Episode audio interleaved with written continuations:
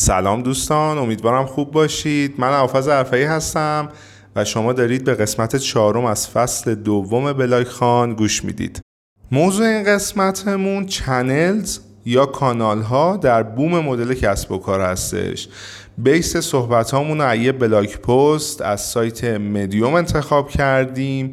این موارد رو توضیح میدیم که کانال ها چه مواردی هستش و چطوری می‌تونیم اونا رو شناسایی بکنیم و چه اهمیتی داره اصلا واسه ما و کسب و کارمون و اینکه چطوری می‌تونیم بهینش بکنیم این کانال ها رو. تو دو قسمت قبلی اومدیم راجع به کاستومر سگمنت یا بخشبندی مشتریا یا بخش های مشتریان صحبت کردیم. مشتریامون رو به چند دسته تقسیم کردیم و بعد توی قسمت دیگه راجع به value proposition ارزش های پیشنهادی صحبت کردیم. ما چه ارزش هایی می‌تونیم برای اون مشتریان داشته باشیم. خب پس ما یه سری ارزش داره محصولمون یه سری ارزش هایی داریم برای مشتریامون که به اون دسته‌بندی ها اختصاص داده میشه به اون مخاطبانی که می‌تونن مشتری بالقوه ما باشن اختصاص داده شده. حالا ما نیاز داریم به یه مسیری که این ارزش ها رو به اون مشتری ها برسونیم. این میشه همون کانال های ما. کانال هایی که ارتباط بین ارزش ها با مشتریامون هستش. تا همینجا اگه بخوایم یه جمعبندی بریم با همدیگه در خصوص کانال ها می‌تونیم یه همچین تعریفی داشته باشیم. نقطه تماس یا مسیر دستیابی ما با مشتری ها از چه طریقی انجام میشه؟ از چه راهی؟ انجام میشه. این می‌تونه کانال های ما تو بوم مدل کسب و کارمون باشه. حالا ما کانال ها رو میایم به دو بخش کلی تقسیم می‌کنیم. کانال هایی که آفلاین هستن مثل مثلا ارتباط حضوری. مثلا یه سری ویزیتور داشته باشیم که به صورت حضوری اونجایی که بازار هدفمون هستن حضوری برن و present کنن محصولات و خدمات ما رو. و یا تلفنی بازاریابی تلفنی به طور مثال. و همچنین می‌تونیم مسیر دومی انتخاب بکنیم که آنلاین باشه مثل داشتن وبسایت یا فعالیت توی شبکه های اجتماعی. تو این مرحله بد نیست با چند تا از وظایف کانال ها هم آشنا بشیم که اصلا آیا کانال ها وظایفی هم دارن؟ بله. به طور کلی می‌تونیم چهار تا وظیفه برای کانال ها در نظر بگیریم که اولیش می‌تونه آگاه کردن مشتریان در خصوص محصولات و خدمات ما باشه. یعنی اولین مرحله اینکه کانال هامون داره کار می‌کنه و اصلا کدوم کانال رو انتخاب بکنیم و وظیفه ای به اون کانال بدیم برای رسیدن به اهدافمون توی کسب و کارمون اینه که مشتری آگاه بشن اطلاع رسانی انجام بشه به یه نحوی محصولات و خدمات ما رو ببینن و درک کنن. یعنی ما اونجای حضور داشته باشیم که نیاز مشتریامون هستش. وظیفه دوم کانال ها ایجاد امکان خرید آسان محصولاته. یعنی کاری باید بکنه این سیستم برای ما که مشتریامون که اومدن محصول و خدمات ما رو دیدن و نیازمند اون موارد هستن به آسونی خریدشون انجام بدن ثبت سفارش انجام بدن و مواردی از این دست. مرحله بعدیمون که شماره سوممونه ارائه محصولات به مشتریا. از چه طریقی محصولات ما قراره به دست مشتریا برسه؟ آیا محصول ما فیزیکی قرار پست بشه و به صورت فیزیکی به دست مشتریا برسه؟ یا اینکه قرار محصول ما دانلودی باشه به طور مثال؟ از طریق سایتمون ثبت نام بکنن پرداخت انجام بدن سفارششون ثبت بکنن و بعد محصول رو دانلود بکنن. پس این می‌تونه مورد بعدی و وظیفه بعدی باشه و اگه دقت کرده باشین ما از آگاه سازی و بعد امکان خرید و حالا تو این مرحله ارائه محصول داریم به ترتیب میریم جلو. داریم همه این مراحل رو از دیده شدن محصولمون شروع کردیم و همینطوری داریم میایم جلو و همین مراحل می‌تونه دونه دونه پشت سر هم اتفاق بیفته و به صورت سریالی بره جلو. و اما شماره چهارم ارائه خدمات پس از فروشه. حالا وقتی که محصول ما رو استفاده کرد چه اتفاقی قرار بیفته؟ اگه ما زنجیره محصولات داشته باشیم که حتما توی فصلهای بعد سعی می‌کنیم که راجب زنجیره محصولات هم صحبت کنیم. خیلی گزینه جالبی و خیلی مفهوم جالبیه که من خودم خیلی علاقه مندم که راجبش تحقیق کنم و حتما توی فصل بعدی راجبش صحبت خواهیم کرد. حالا قراره چه اتفاقی بیفته؟ اون خدمات پس از فروشه رو اون محصول یا حتی بعد ما حالا یه سیاره می داریم یه بازار هدفی داریم که می‌تونیم واسه محصولات بعدیمونم بازاریابی مجدد انجام بدیم روی کار برامون پس این می‌تونه مورد بسیار جذابی باشه توی انتخاب کانالمون و وظایفی که به کانال هامون داریم اختصاص میدیم. خب اینجا بیایم بریم سراغ همون پروژه‌ای که هر جلسه داریم راجبش صحبت می‌کنیم. ما یه محصولی داشتیم که یه دوره آنلاینیه آموزش راه اندازی و ساخت وبسایت وردپرسی. عرضم به حضورتون که حالا تو انتخاب کانال ها ما چه کاری می‌تونیم واسه این پروژه انجام بدیم؟ می‌تونیم بر اساس قسمت بندی و بخش بندی مشتریان بریم جلو. ما دو مدل مخاطب و مشتری برای خودمون دیده بودیم. کسایی که وارد فضای آنلاین شدن ولی سایت ندارن یا کسایی که اصلا وارد فضای آنلاین نشدن و کاملا آفلاین دارن فعالیت می‌کنن.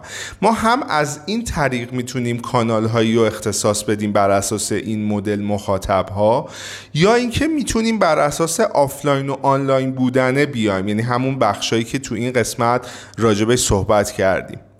خب من ترجیح میدم برم سراغ همین قسمت آفلاین و آنلاین بودن ماجرا و اول راجع به آفلاین. کانال های آفلاینمون برای این محصول چیا می‌تونه باشه؟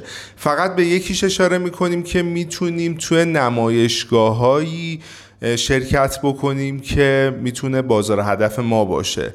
حالا موضوع نمایشگاه مهم نیستش الان فعلا. فقط اینطوری در نظر بگیریم که وارد اون نمایشگاه شدیم. حالا این خودش می‌تونه قسمت بندی داشته باشه. تو اون نمایشگاه قرفه داشته باشیم ما یا اینکه به صورت تراکت اونجا فعالیت بکنیم یا یه بیلبوردی تو اون نمایشگاه واسه خودمون تهیه بکنیم. یا اینکه یه سری ویزیتور داشته باشیم که برن توی غرفه‌ها و این محصول رو present بکنن. پس اگه دقت باشین می‌تونیم همه اینها رو دوباره جزئی‌تر و detail راجع بهش صحبت بکنیم که حالا این کانال رو انتخاب کردیم.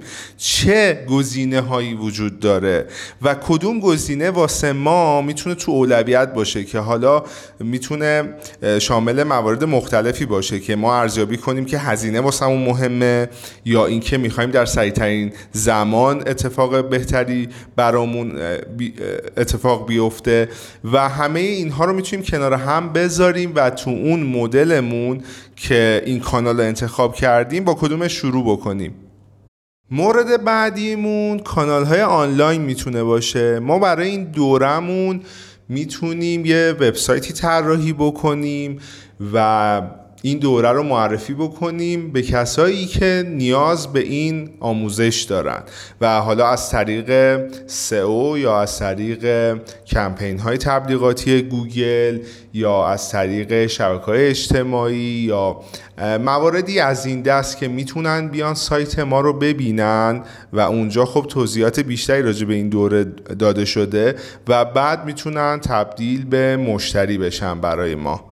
خب حالا ما به اینجا رسیدیم که کانال هامون رو طراحی کردیم و شروع کردیم به فعالیت و از طریق اون کانال ها ارزش های پیشنهادی خودمون رو به اون مشتریامون رسوندیم و در معرض دید اونا قرار دادیم. حالا چیکار بکنیم که کیفیت بهتر بشه کانال هامون بهینه تر بشه؟ این موضوع با چند تا سوال شروع میشه. سوال اول اینه که چطوری می‌تونیم کانال ها رو به هم وصل بکنیم؟ یک پارچش بکنیم. حالا چه مزایایی داره این مورد؟ مزایاش می‌تونه این باشه که ما می‌تونیم به راحتی به تمام مشتریامون دسترسی داشته باشیم تو کانال های مختلف. یعنی یک جا اینا یک پارچه بشن برای کارهایی که قرار در آینده انجام بدیم. و مورد بعدیش می‌تونه تحلیل و آنالیز راحتتر باشه.